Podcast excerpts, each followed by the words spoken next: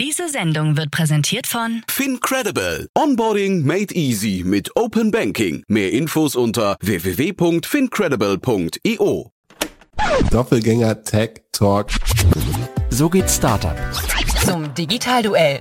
Zu Handelsblatt des Rust. Welcome to the world of the media.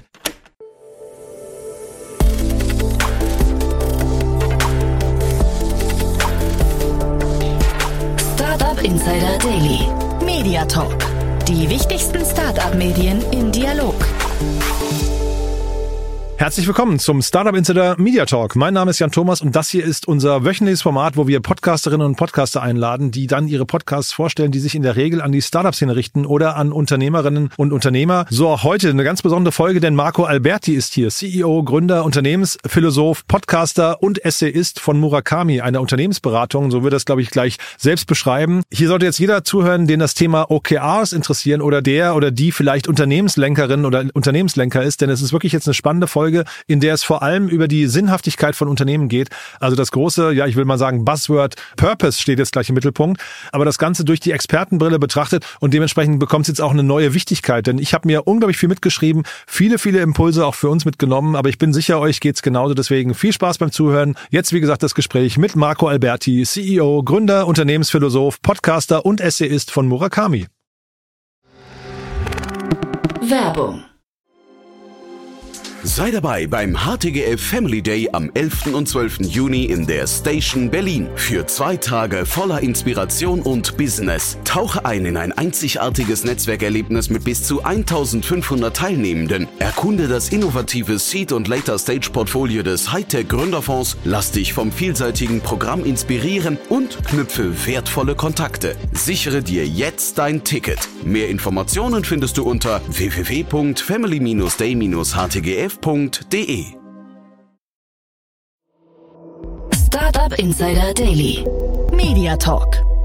Super, ja, da freue ich mich. Marco Alberti ist hier, CEO und Gründer und Unternehmensphilosoph, Podcaster und Essayist, wenn ich das richtig sage, von Murakami. Hallo Marco. Hallo, vielen Dank für die für die Einladung und die äh, lustige Introduction. Ja, sehr cool, dass wir sprechen. Wir sprechen aber heute vor allem über den Podcast. Bevor wir einsteigen, über den Podcast zu reden, aber lass mal, mach mal das Bild ein bisschen weiter auf. Ich habe ja gerade eben sehr, sehr viele Stichpunkte genannt. Magst du es mal kurz durchführen durch deine Welt? Also ich bin quasi, wenn man das so handelsüblich bezeichnen würde, wahrscheinlich sowas wie ein Unternehmensberater.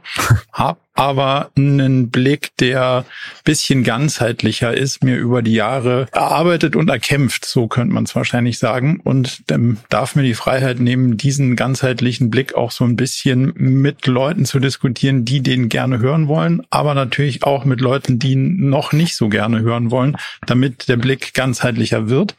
Und das machen wir nicht nur als BeraterInnen so als Team, sondern auch vor allem im Content-Bereich. Und da darf ich ganz viel von spannenden Leuten lernen, darf mir Gedanken so über meine Kernthemen machen. Und die sind ähm, Visionen, Strategien, Kultur und Ziele. Also das ist so das Spielfeld, mit dem wir uns beschäftigen und vor allem ich mich. Und dazu darf ich ein bisschen nachdenken, sinieren, schreiben, podcasten. So würde ich es zusammenfassen. Ich bin vor langer Zeit zum ersten Mal bei euch gestolpert. Ne? Das Thema OKRs habt ihr relativ früh besetzt, ne? Ja, das ist jetzt zehn Jahre ja. schon im Rennen und war ein Thema, auf das ich früh gesetzt habe und bei dem ich auch äh, konsequent und treu geblieben bin.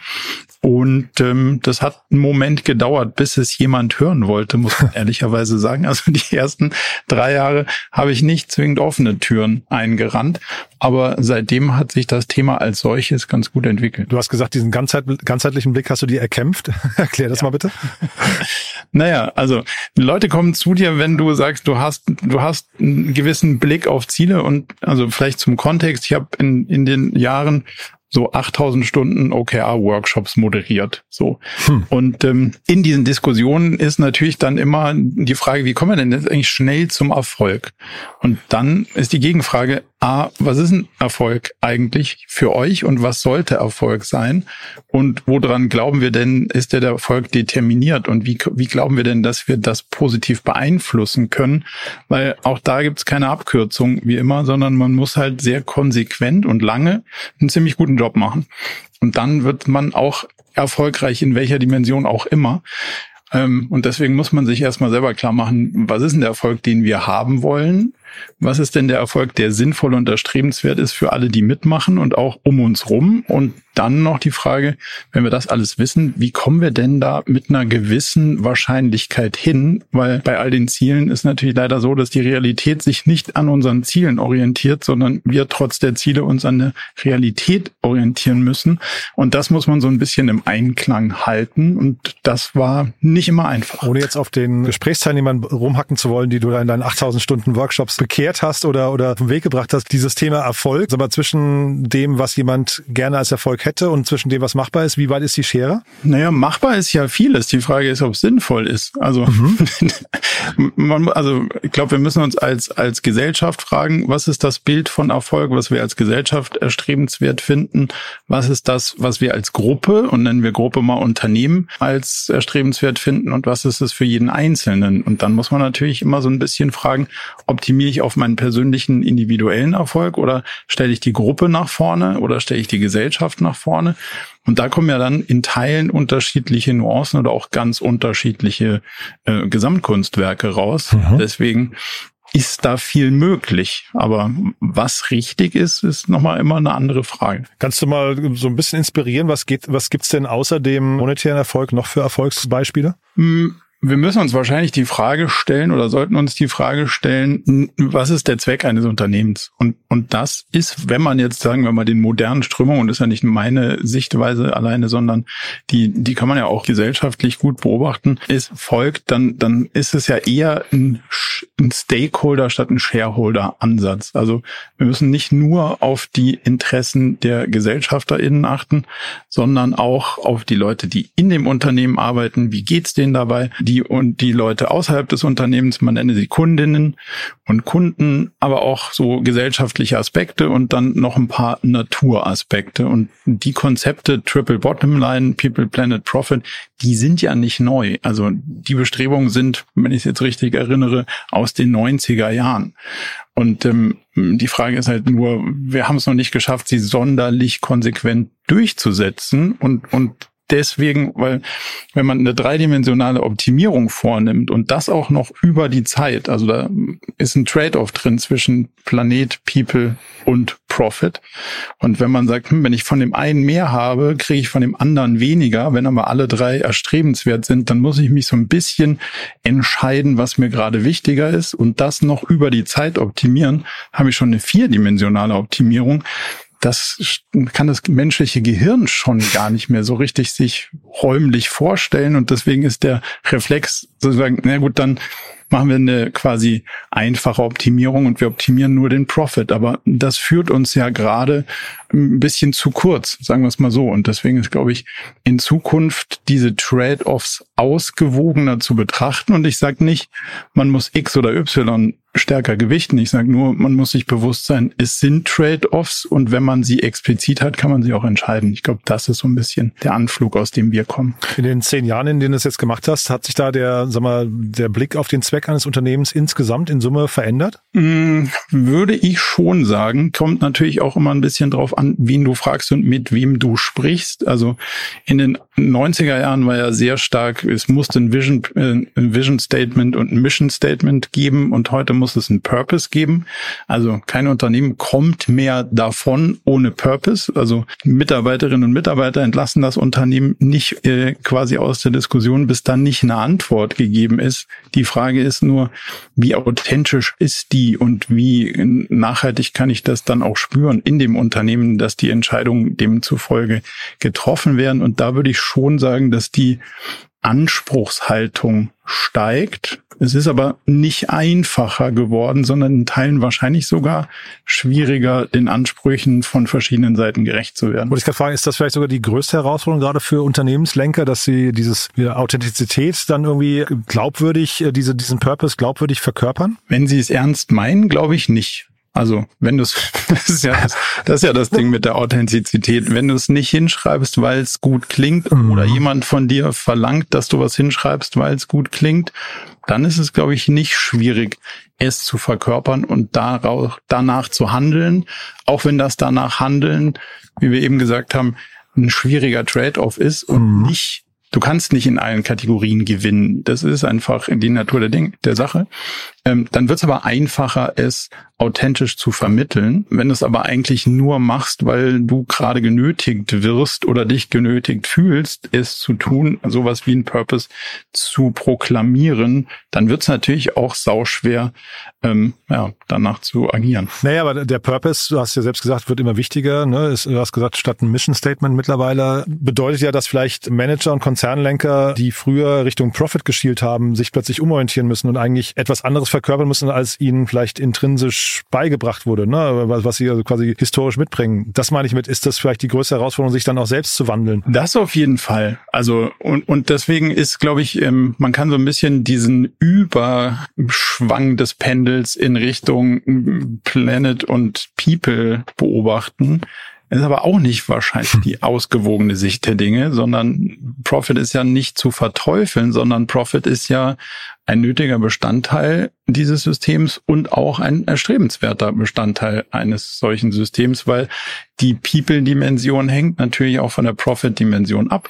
Demzufolge ähm, ist es, glaube ich, genau wie du sagst, jetzt die Herausforderung, ein bisschen mit dieser ausgewogeneren und mehrdimensionalen Betrachtungsweise klarzukommen und für sich erstmal anzuerkennen, jo, das ist nicht einfach, das ist auch ein Trade-off, aber ich muss vielleicht auch meine eigenen, ja, Werte ist immer ein schwieriges Wort, großes, aber meine eigene Sichtweise auf die Sachen, ähm, ja, mal in Frage stellen und zumindest mal auch explizit machen, an der Stelle optimiere ich meine Rente und das ist auch völlig fein. Mhm. Und an der Stelle optimiere ich die Rente von allen in dem Unternehmen. Auch das völlig fein.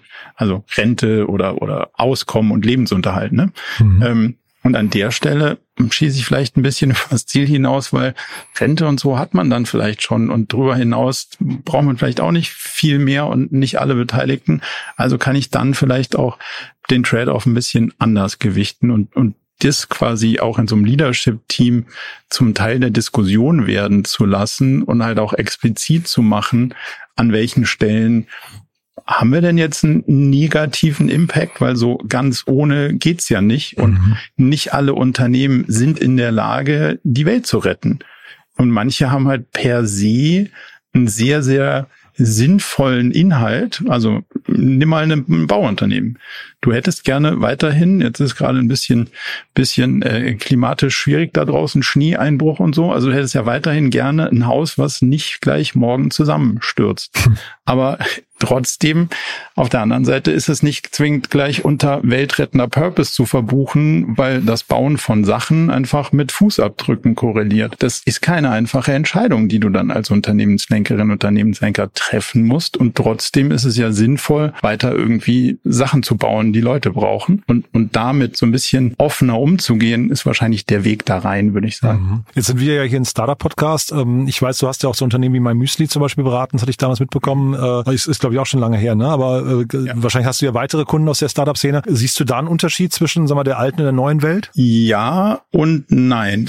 Okay. also, es, gibt, es gibt beides, würde ich sagen. Aha. Es gibt eine, eine sehr, eine sehr purpose-getriebene und sehr Überzeugungstäter starke, ähm, idealisierte und idealistische Sicht der Dinge teilweise. Aber es gibt genauso die schnell zum Exit Variante. Mhm. Also ich, ich glaube, es gibt einfach mehrere Strömungen und das hängt zumindest mal in der Startup-Welt auf jeden Fall sehr stark von den handelnden Persönlichkeiten ab. Mhm. Also was motiviert die Gründerinnen da wirklich? Und ist es der, ah, jetzt haben wir irgendwie gelernt, wie man einen Businessplan baut, jetzt machen wir das, jetzt exekutieren wir das und dann sind wir in, in fünf bis sieben Jahren bei einem Punkt, der sich Exit nennt und dann ist doch für alle super das ist ja eine Geschichte, die ist auch in der Startup-Welt heute nicht auserzählt. Und das ist auch natürlich ein Teil der Motivation. So, mhm. jetzt gibt es Teams, die sind sehr stark davon motiviert. Andere Teams sind gar nicht davon motiviert. Die sagen, oh, ich will mein Unternehmen nicht mal mehr besitzen. Das soll sich selbst besitzen oder was auch immer für alternative Konzepte. Und alles dazwischen wahrscheinlich. Mhm.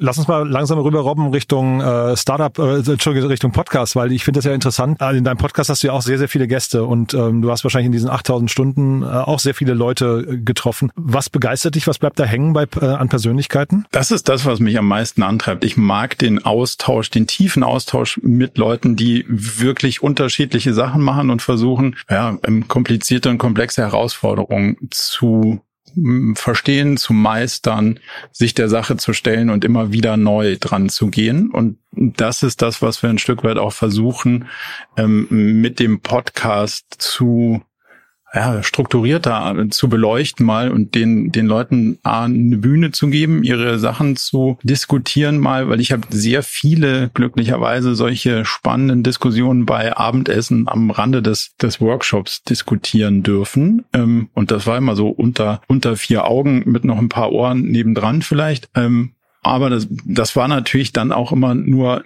endlich und kurz und demzufolge war das irgendwie eine, eine schöne Idee, fand ich, es in eine Podcast-Welt zu überführen. Und mittlerweile darf ich ganz viele Leute auch interviewen, zu denen ich noch keine ähm, Arbeitsbeziehung habe und die aus einer ganz anderen Ecke, nämlich vor allem auch zum Beispiel aus der Wissenschaft kommen, die uns dann nochmal eine neue Perspektive auf die gleichen Fragestellungen geben können. Mhm. Diese, diese Perspektiven, die ihr beleuchtet, magst du das noch mal ein bisschen umreißen? Also kann man den Podcast was in ein Gefäß packen oder äh, ist der sehr frei? Weil der ist ja eigentlich multidimensional, das ist ja auch ganz spannend. Also ihr habt ja mehrere äh, Formate quasi in einem Kanal, ne? Ja, mit, mittlerweile haben wir es ein Ticken aufgeräumter, weil es doch ein bisschen verwirrt hat. Also mittlerweile sind es zwei Kanäle. Der eine nennt sich jetzt mal ehrlich. Das ist ein ähm, Podcast, wo mein Podcastpartner Frederik und ich uns ähm, wöchentlich quasi treffen und ehrlich über die Herausforderungen des Unternehmertums diskutieren und debattieren. Mit denen hattet ihr angefangen, glaube ich, ne? Oder? Das war, glaube ich, nee, lustigerweise nee? andersrum. Ach so. Ähm, der, der kam dann irgendwo so ein bisschen dazu ähm, aber er, er war schneller zu skalieren, weil es brauchte keine Gäste. okay. Das, das, war die, das war die äh, offene äh, und einfache Antwort an der Stelle. Und der, der Murakami Podcast als solcher, der ist ein Interviewformat, wo dann darin aber auch, und das ist meiner OKR-Historie natürlich geschuldet, ähm, so ein OKR-Sonderformat lebt. Das heißt, man kann mich einmal im Monat alle Sachen fragen, die einem vor allem zum Thema OKRs auf dem Herzen liegen und, und, und quasi brennen, ähm, weitet sich aber auch ein Stück weit in Visionen, Unternehmensstruktur und alle Sachen, die von der OKR-Einführung quasi klassisch ja, berührt werden aus, so dass man da in dem in dem Fall da die Fragen diskutieren kann. Das ist immer eine bunte Mischung. Und zu den Interviewgästen würde ich schon sagen, dass wir ja so ein bisschen der Vision folgen, rauszufinden, wie schaffen wir das denn, dass jeder ein bedeutungsvolles Leben voller Gelassenheit führen kann. Und da sind so unsere, sagen wir mal, Herangehensweisen, zum einen das Thema Erfolg neu zu definieren, was wir gerade diskutiert haben, und irgendwie ein Framework zu finden, worum man Kollaboration, Entscheidungsfindung und Sinnempfinden einsortieren kann. Und so rund um diese Themenfelder versuchen wir Unternehmerinnen und Unternehmer, Gründer zu finden, aber auch Professoren oder Führungskräfte von Konzernen, die ihre Perspektive und ihre Geschichte auch ein Stück weit da mit uns teilen. Finde ich einen starken Satz, ne, zu sagen, bedeutungsvolles Leben voller Gelassenheit. Ähm, ich finde ja Helmut Schmidt großartig, der immer gesagt hat, das Wichtigste im Leben ist Gelassenheit. Aber vielleicht nochmal zur Einordnung, magst du mal bedeutungsvoll und Gelassenheit nochmal kurz erläutern, was das aus deiner Sicht bedeutet? Also auf, auf Englisch klingt natürlich immer ein bisschen schicker. Also a meaningful life with E ist, so die, ist, ist die Originalfassung. Ähm, muss man in Deutsch immer ein bisschen, bisschen, bisschen erklären. Aber bedeutungsvoll heißt für uns, ähm, Ray Dalio hat so schön gesagt, meaningful work and meaningful relationships. Also, dass du die, die persönlichen Beziehungen, die du im Leben hast, dass die bedeutsam sind und dass deine Arbeit bedeutsam ist. Und das ist natürlich auch, hat viel damit zu tun, hast du irgendwie eine große Selbstwirksamkeit? Ist das, woran du arbeitest, also bringt das was? Weil du das kannst und willst, was du machst, aber auch, weil die Strukturen um dich rum es ermöglichen, dass du wirkst. So. Und daraus kommt wahrscheinlich ein bedeutsames und bedeutungsvolles Leben, dass du an die Sache glaubst, an der du arbeitest, aber dass du auch irgendwie geschafft hast, die Sachen, die du kannst, da einzubringen und die Strukturen so zu, um dich rum zu schaffen oder zu orchestrieren, dass deine, deine Bemühungen nicht im Sande verlaufen oder in den Mühlen von Bürokratie untergehen, sondern wirklich was bringen. So, das auf der einen Seite.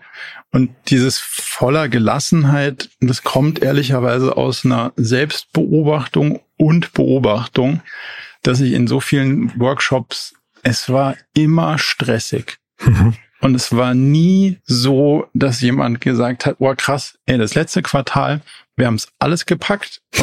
Es war auch, es war anstrengend, aber geil. Sondern mhm. es ist so ein, ah, die kommen halt mit Tempo 300 an, um dann weiter über die nächsten Meilen in Tempo 300 zu diskutieren. Und das habe ich bei mir selber festgestellt und bin teilweise auch paar Mal über ein paar sinnvoll, sinn, also nicht sinnvollerweise über ein paar Grenzen gegangen.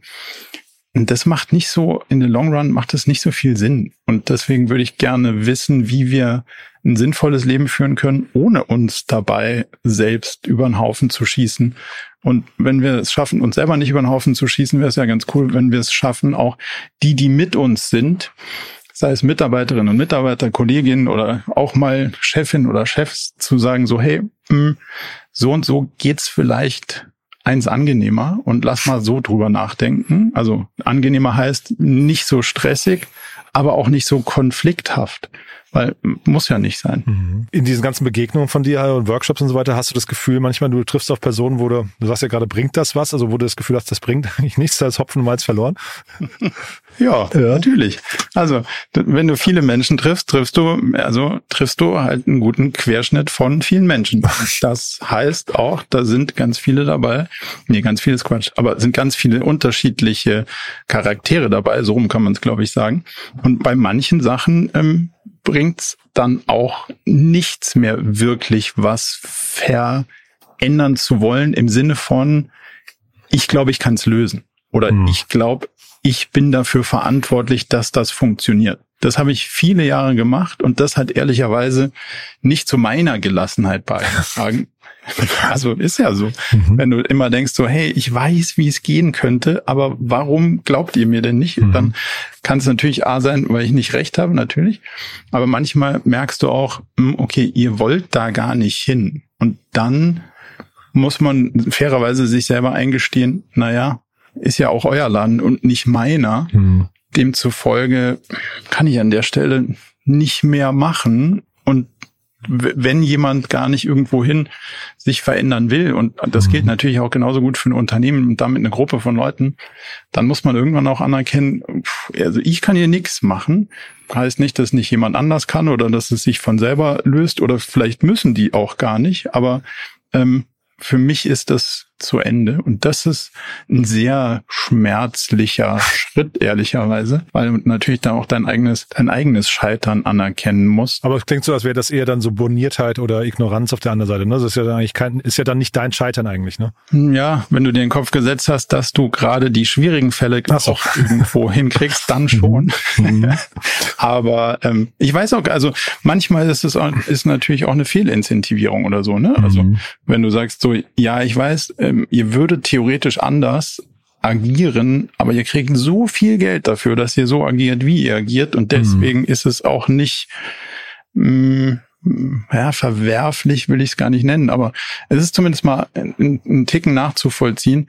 Aber solange sich die Rahmenbedingungen nicht ändern, werde ich auch nichts ändern können. Und dann muss man halt sein Köfferchen packen und sagen, ich habe euch jetzt alles gezeigt, was ich euch zeigen kann. Jetzt müsst ihr daraus machen, was ihr mögt. Und dann schauen wir mal, wo es hingeht. Und kämpfst du in so einem Moment eher gegen Personen, also Persönlichkeiten und Charaktere oder ge gegen Strukturen? Hm, gute Frage. Wenn du weit genug oben angekommen bist, kannst du ja eigentlich nur noch gegen Personen hm. kämpfen. Weil die Personen, mit denen du dann kämpfst, müssten ja in der Lage sein, die Strukturen zu ändern. Ja, also muss man immer so ein bisschen einklammern. Wenn du Mhm. in einem Konzernumfeld unterwegs, dann gibt's möglicherweise immer noch irgendwo einen Mutterkonzern und dann ist das wieder eine Strukturfrage. Und eine Familie im Hintergrund vielleicht sogar noch, ne? Ja, das ist aber so ein, ja gut, mit denen kann man ja auch reden. Also Ja. habe ich ausreichend viele kennengelernt, glücklicherweise. Mhm. Und die sind weniger das Problem. Also in den meisten Fällen sind die ja relativ rational zu erreichen im Sinne von, naja, was wollt ihr denn? Ihr wollt euren Enkeln zum Beispiel ähm, was übergeben und das was übergeben heißt mit Sicherheit das Unternehmen heißt aber auch einen Planeten, wo es einen Sinn macht, ein Unternehmen drauf zu haben. Und dann ist meistens so, ah ja, stimmt irgendwie, dann kriegst du die Tür ja schon auf. Mhm. In einem, in einem Konzern ist es meistens viel komplexer und in einem Startup ist natürlich auf der anderen Perspektive dieses, naja, ähm, also ich habe genau Geld bis da vorne und da vorne ist irgendwie, sagen wir jetzt mal, August nächsten Jahres und wenn ich dann nicht XYZ bewiesen habe, dann geht hier das Licht aus. Da ist ja gar nicht die Langfristigkeit da und gegeben, per Definition des Modells und das natürlich dann auch nachzuvollziehen. Das klang jetzt gerade schon durch. Also zu groß gibt's bei euch eigentlich nicht. Gibt's denn zu klein? Also gibt's Startups ab müssen die eine gewisse Größenordnung haben, Umsatz oder Mitarbeiterzahl oder Alter? Oder ist das, ähm, kann man da auch im Kleinen schon anfangen? Ähm, Ich glaube, OKRs, viele fangen an, so in, in, in Miniteams schon sich damit zu beschäftigen, ne? Ja, also von, von der Sinnhaftigkeit einer strukturierten Herangehensweise für Vision, Kultur, Strategien, Ziele gibt's in meinen Augen kein zu klein. Braucht man immer einen Berater oder eine Beratung? Nee, braucht man nicht. Kann man sich das als ganz kleines Unternehmen zwingend immer leisten? Nie kann man wahrscheinlich auch nicht. Ähm, aber dann gibt's natürlich unterschiedlichste Herangehensweise wie Self-Service. Ich mache einen Online-Kurs, ich gucke mir an, was es verfügbar im Internet geht. Ich mache mal einen Tag eine Schulung. So eine Sachen. Und dann kann ich damit schon extrem viel holen für die ersten 20 30 Mitarbeitenden. Ähm, aber wir haben auch Teams, die, die noch kleiner sind, die sich damit schon auseinandersetzen und sich auch an der Stelle Hilfe holen, weil sie es von der Struktur her gleich sauber und richtig aufbauen wollen und nicht in einem halben Jahr, einem Jahr an einem Punkt stehen, wo sie denken, hm, hätten wir das mal von Anfang an anders gebaut, dann wäre es wahrscheinlich ein bisschen reibungsfreier gewesen. Ich habe einen der Müsli-Gründe im Hinterkopf, da habe ich mal damals, glaube ich, ein, entweder ein Interview mit dir zusammen oder, oder nur ihn alleine gehört, äh, wo er über die Einführung gesprochen hatte. Und er sagte, er hat das ein bisschen unterschätzt, den Aufwand. Ja, das war äh, Hubertus, den habe ich Hubertus. Äh, mal, genau, mit Ah, dann- dem habe ich mal ein, ein Interview gemacht. Dann war das genau das, was ich mal gehört habe, ja. Mhm. Ähm, ja, das ist gern mal so, weil es am Ende ist es ja, du sagst ja so, hey, ich muss nur die richtigen Ziele finden. So, ja klar, kein Problem. Die Frage ist, was sind die richtigen Ziele? Und das hat ja sau viel damit zu tun. Also jetzt klammern wir mal kurz die, die bisschen ethisch-moralischen Fragestellungen. Was ist denn eigentlich Erfolg? Wenn du es nur mal auf eine Dimension runterbrechen wollen würdest und zu sagen, hey, wie, wie schaffe ich es denn jetzt finanziell erfolgreicher zu werden? Dann ist ja erstmal die Frage, was determiniert denn eigentlich deinen Erfolg? Was mögen deine Kunden? Was mögen sie nicht? Ähm, was kannst du davon schnell mit den Mitteln, die du hast, irgendwie liefern? Was dauert länger? Wofür musst du hohe Risiken eingehen? Das sind ja alles hochstrategische Fragestellungen. Und viele davon sind in deutschen Unternehmen, und das ist von Konzern bis Startup eher gleich, nicht explizit beantwortet. Also dieser Strategielayer ist weniger explizit und weniger durchdacht vorhanden, also wenn du mal durch die Summe all deiner Unternehmen schaust, als man denkt. Und das heißt, viele der Entscheidungen werden auf Bauchgefühl gefällt, werden so lange diskutiert, bis jemand recht hat. Aber man weiß nicht genau warum. Und so also ganz unterschiedliche Herangehensweisen, aber so einen richtig strukturierten Ansatz, wo man sagt, hey, das sind meine sieben Erfolgstreiber und auf die sieben Erfolgstreiber wirkt das, das und das. Das gibt's gar nicht so oft. Und um sich sozusagen die Frage nach dem richtigen Ziel, und das richtige Ziel ist ja das, was ich verfolge, was mit den Ressourcen, die ich Stand heute habe, mich in die Richtung, in die ich will, am weitesten nach vorne bringt. So, jetzt will ich nicht nur in eine Richtung, sondern in mehrere gleichzeitig, dann habe ich schon wieder ein Trade-off. Und dazu muss ich ja ganz viele Sachen wissen und entschieden haben. Und da das nicht so einfach ist, ähm, ja, dauert, dauert, dauert das mitunter ein bisschen, bis das Unternehmen sich sozusagen daran robbt, diese Fragen immer besser beantworten zu können und nicht aus der, ah super, ähm, jetzt ist ja allen klar, was jetzt zu tun ist, weil das sind sicher die drängendsten und die offensichtlichsten, aber nicht immer die final schlausten Sachen. Du hast gerade gesagt, als kleines Team gibt's, da gibt's, wenn man sich da einmal mit beschäftigt, auch extrem viel zu holen. Kann man das irgendwie quantifizieren? Was könnte so nach einem Jahr so ein, ein zählbares Ergebnis sein? Was dir OKRs gebracht hat versus keine OKRs zu haben? Ja, also jetzt quasi, um mal Leute zu motivieren, sich damit zu beschäftigen. Also gibt's gibt's einen Trigger, wo du sagst, auf, aus den und den Gründen macht es auf jeden Fall Sinn und ähm, es ist halt eben auch mehr als nur ein Unternehmensziel oder oder eine Sinnhaftigkeit, sondern man kann es hinterher auch, weil jeder muss sich ja irgendwie rechtfertigen auch hinterher, ne? Gegen nach innen, nach außen. Ähm, das kannst du nur, wenn du es irgendwie quantifizieren kannst, ne? Ja, also transparent und Alignment. Also vielleicht vielleicht noch ein, ein Schritt zurück. Nicht alles, was wichtig ist, kann man messen und nicht alles, was man messen kann, ist wichtig. Von daher würde ich der der Grundannahme nicht zwingend blind zustimmen. Mhm. Aber wenn du Argumentationspunkte brauchst, was dir die OKR-Entführung bringen wird, dann ist es der größte Benefit Transparenz und Alignment auf der einen Seite. Also das, was du von den Teams spüren und zurückgemeldet kriegen wirst, ist, hey, wir wissen endlich, woran wir arbeiten sollen. Und die spannende Frage ist, woran auch gerade nicht. Mhm. Ähm, und wir ziehen alle am gleichen Strang und nicht der Jan zieht in die Richtung und der andere zieht in die Richtung und am Ende stellt man fest, oh, äh, damit was rausgekommen hätte sein können, hätten zwei an der gleichen, am gleichen Ende ziehen müssen. Mhm. Haben sie aber nicht, zumindest nicht gleichzeitig. Und jetzt haben wir zwei halbfertige Erzeugnisse, sondern dass man das irgendwie, dieses es bringt am Ende auch was und es kommt auch wirklich was bei raus und nicht alle haben irgendwo dran gearbeitet und alles so ein bisschen weiter nach vorne gekriegt, sondern die Sachen, die wir angefangen haben und die waren so groß, dass sie sinnvoll waren, aber die waren so klein, dass wir in einem definierten Zeitabschnitt wie einem Quartal auch wirklich einen Haken dran gemacht haben und, und auch was beobachten konnten. Das wird steigen und das ist ja schon eine der größten, wenn du das dauerhaft hinkriegst, dann hast du schon viel gewonnen. Mhm. Du, dann lass uns noch mal kurz über den Podcast reden ähm, und ja. mach noch mal vielleicht Werbung dafür. Was sind denn so die Folgen, mit, also die besten Einsteigerfolgen, mit denen man anfangen sollte? Ähm, kommt vielleicht so ein bisschen aus der Ecke, also auf die Ecke an, äh, aus der aus der man schaut. Christoph Bornschein, ähm, Gründer der TLGG, war zum Beispiel einer der letzten, ein sehr sehr breites Potpourri an Themen. also, das glaube ich sofort.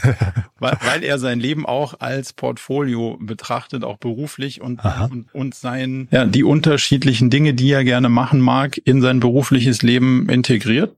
Fand ich ziemlich spannend irgendwie, wie man bei all diesen unterschiedlichen Themen trotzdem nicht den roten Faden und trotzdem nicht den Kopf verliert. Mhm. Dann sehr gerne mochte ich die Unterhaltung mit Professor Dr. Nico Rose, ähm, der sich mit dem Thema, wie empfinde ich den Sinn bei der eigenen Arbeit, ähm, ja, beschäftigt hat und irgendwie auch ein guter Typ ist. Also so als kommt so zwar wissenschaftlich daher, ist aber irgendwie so als Typ nicht so der klassische Wissenschaftler, was es sehr angenehm gemacht hat. Ähm, aus der Wissenschaftsecke fand ich auch persönlich ziemlich spannend Professor Christian Klein. Der beschäftigt sich mit dem Thema von Finanzströmen und Klimazielen und Nachhaltigkeit. Also mhm. wie muss ich denn das Geld steuern, dass ein Unternehmen am Ende dann dazu incentiviert wird, die klimamäßig und, und gesamtgesellschaftlich richtigeren Dinge zu machen. Also war eine extrem spannende Folge, wo ich so diese ganze EU-Taxonomie mal ähm, konkreter verstanden habe. Aber auch, ähm, wenn man so Gründer zum Beispiel gerne mag, der CEO von Tomorrow, Michael mhm. Schweikart war da, hat so ein bisschen über, über das Bankwesen mhm. und ähm, die, die, die Neobanken oder auch ähm, der CIO der Metro, Timo Salzieder, der hat viel über Transformation von so einem richtig großen Unternehmen auch mit OKRs und Co. berichtet. Das wäre so ein, das wären so unterschiedliche Einstiegswinkel, die ich ganz spannend finde. Ja, super. Ich hätte jetzt was und dann quasi chronologisch durchhören. Auf jeden Fall. Ja. Nee, weil ich, ich hätte jetzt gedacht, man, man, man wird ja auch mitgenommen auf eine Reise, ne, letztendlich. Also mhm. man, äh, das, das baut ja ein bisschen, also vielleicht jetzt nicht, äh, nicht, nicht streng, aber ein bisschen aufeinander auf. Ne? Das setzt ja immer wieder Wissen voraus auch. Ne? Mm, Also die Folgen als einzelne, die, die sind schon autark funktionieren. Die. Mhm. Aber natürlich, wenn man sagt, so, ah, ich will mich mal mit dem und dem Thema auseinandersetzen, dann, dann kann man jeglichen Einstieg wählen. Aber in Summe zielt es alles in die gleiche Richtung, um die Fragen zu beantworten, die wir vorher gestellt haben. Mhm. Und du hast ja gerade schon gesagt, ihr habt noch einen zweiten Podcast. Vielleicht magst du noch mal ganz kurz erklären, wer den sich anhören sollte? Ja, das ist auch eine, das ist wie gesagt eine bisschen buntere Mischung. Mein, mein äh, kongenialer Podcast-Partner Friedrich Harcourt, Gründer von Cleverly und früher von äh, Body Change. Kennen wir hier auch gut, ja. Mhm. auch bekannt unter imakeyousexy.com. Ähm, wir sind zusammen in die Schule gegangen so, Ach. und haben uns da auf dem, auf dem Schulhof schon zu unterschiedlichsten Themen ausgetauscht, haben uns dann so ein bisschen aus den Augen verloren. Dann habe ich ihm vor vielen Jahren ähm, auf dem Hof einer Konferenz von OKRs interess- äh, quasi erzählt. Das hat ihn genau null interessiert und mehr oder minder hat er mich auch stehen lassen. Ähm, und danach sind wir wieder so ein bisschen ins Gespräch gekommen, weil er irgendwann gedacht hat, hey, du hast mir doch vor drei Jahren ähm, von diesem OKR-Zeug erzählt. Ich muss hier irgendwie meinen Laden neu ausrichten. Ähm, was denn das? Und dann sind wir wieder ins Gespräch gekommen und führen das seither sehr intensiv äh, in einem, in einem ja, wöchentlichen Austausch fort, wo wir immer versuchen, das zu beleuchten, was uns gerade aus dieser Arbeitswelt persönlich umtreibt und was wir so die letzten Wochen erlebt haben und vor welchen Fragen wir gerade stehen und versuchen das so zu diskutieren, als gäbe es keine Mikrofone und würde keiner zuhören und versuchen uns möglichst ehrlich dabei zu machen. Manchmal müssen wir uns vor uns selber retten, manchmal muss ich ihn vor ihm selbst retten. er bezeichnet das immer als seine persönliche Therapiestunde, ähm, weil wir einfach auch grundverschieden sind. Also die letzte Folge hat er rausgearbeitet, dass ich wahrscheinlich eher ein bisschen ein Nerd bin, ähm, was ich gar nicht, was ich gar nicht von mir weisen oder auch nicht negativ finde. Und er ist halt ein sehr äh, emotionaler und impulsiver Vollblutunternehmer mit, mh, ja, sagen wir mal, genau all den Sichtweisen, die man als jemand hat, die der in, in genau diesem Dauerfeuer steht. Und ich als Berater stehe natürlich einen Ticken immer an der Seitenlinie, wobei ich ja auch selbst Unternehmer bin. Also ich kann beide, ähm, beide Welten mir irgendwie gut anziehen und aus den Perspektiven versuchen wir so Herausforderungen zu diskutieren. Super. Podcast kommt ungefähr, also eu- euer, ähm, der Murakami-Podcast kommt ungefähr einmal in der Woche raus, habe ich gesehen, ne? Genau, Ähm, ja. Ist relativ lang, also ähm, so anderthalb Stunden, glaube ich, im Schnitt wahrscheinlich die Folgen, ne? Schnitt würde ich sagen, ist knapp über 60, aber Ah ja. also eine Stunde zehn bis äh, anderthalb ist dann schon wirklich Ober-Obergrenze eigentlich. Aber Ja, ich habe Nico Rose, habe ich hier ähm, 1,40, ne, dann irgendwie, was hatte ich noch gesehen? Hier 1,37, ähm, das war bei einer Ask Me Anything Folge. Aber also äh, man muss schon Zeit mitbringen, ne? So habe ich das Gefühl. Ähm, aber es lohnt sich auch, ne? Ja. Naja, es ist halt, also der Podcast hat keinen Rahmen, er folgt keinem Algorithmus, es gibt keine Sponsoren. Ich darf fragen, was ich fragen Perfekt. will. Und wenn die Gegenseite keine Lust mehr hat, hören wir auf. Ähm, aber das gibt uns natürlich auch die Möglichkeit, tief in Themen reinzutauchen und sowas wie, wann empfinde ich Sinn bei der eigenen Arbeit oder wie, wie rettet man das Klima mit der Steuerung von Geld, sind auch nicht zwingend triviale Fragestellungen. Deswegen Ja. ähm, tue ich mir leichter, wenn man dem Ganzen ein bisschen Raum gibt und ja, Du dann vielleicht noch zum Schluss deine Podcast-Empfehlungen. Gibt's Podcasts, die du gerne hörst? auf jeden Fall. Ähm, ich bin natürlich klassischer Tim Ferriss-Fan seit vielen Jahren und sehr, äh, sehr konstanter Hörer. Lex Friedman mag ich immer lieber. Am Anfang habe ich ein bisschen gefremdelt mit dem Format, aber ich finde, also Hat starke Gäste, ein- ne? Ähm, muss ja, man schon absolut. sagen. Also das Line-Up ist Wahnsinn. Dann natürlich äh, im Deutschen der Doppelgänger-Podcast von Philipp und Philipp. Immer, immer gern gehört. Und ähm, was ich auch sehr mag, ist der Alles gesagt Podcast der Zeit. Das Muss man auch Zeit mitbringen. auf jeden Fall. Aber äh, die Schirach-Folge zum Beispiel oder auch äh, das deutsche AI-Wunderkind, wie sie es, glaube ich, bezeichnet haben, ähm, Richard Socher oder den Chef der NASA, äh, das sind natürlich, also zur Buchen damals, Aha. das sind natürlich alles Folgen, ähm, wenn man die Zeit mitbringt und sich dann darauf einlässt, dann ist schon genial, wie man auch so in das Leben von so Leuten eintauchen kann. Mhm. Super. Du, dann lieben Dank, dass wir eintauchen durften, auch wenn es nicht dein Leben war, sondern nur der, der, der äh, sinnhafte Ausschnitt davon. Oder vielleicht, wahrscheinlich ist der Rest auch sinnhaft. Ne? Jetzt will ich ja gar nicht zu nahe treten, aber es war auf jeden Fall super.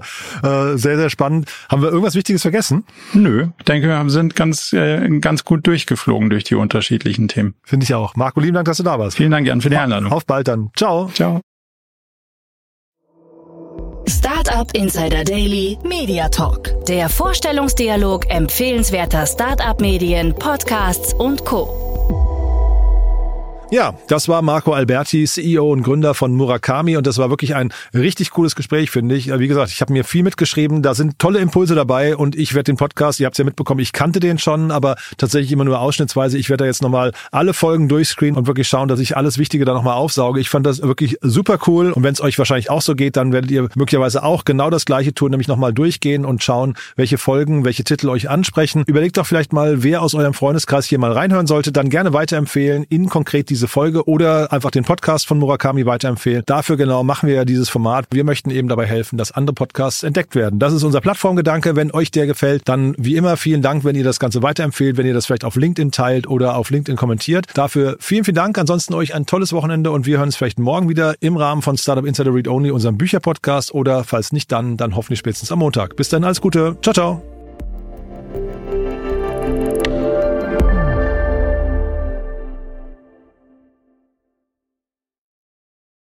Diese Sendung wurde präsentiert von Fincredible. Onboarding made easy mit Open Banking. Mehr Infos unter www.fincredible.io.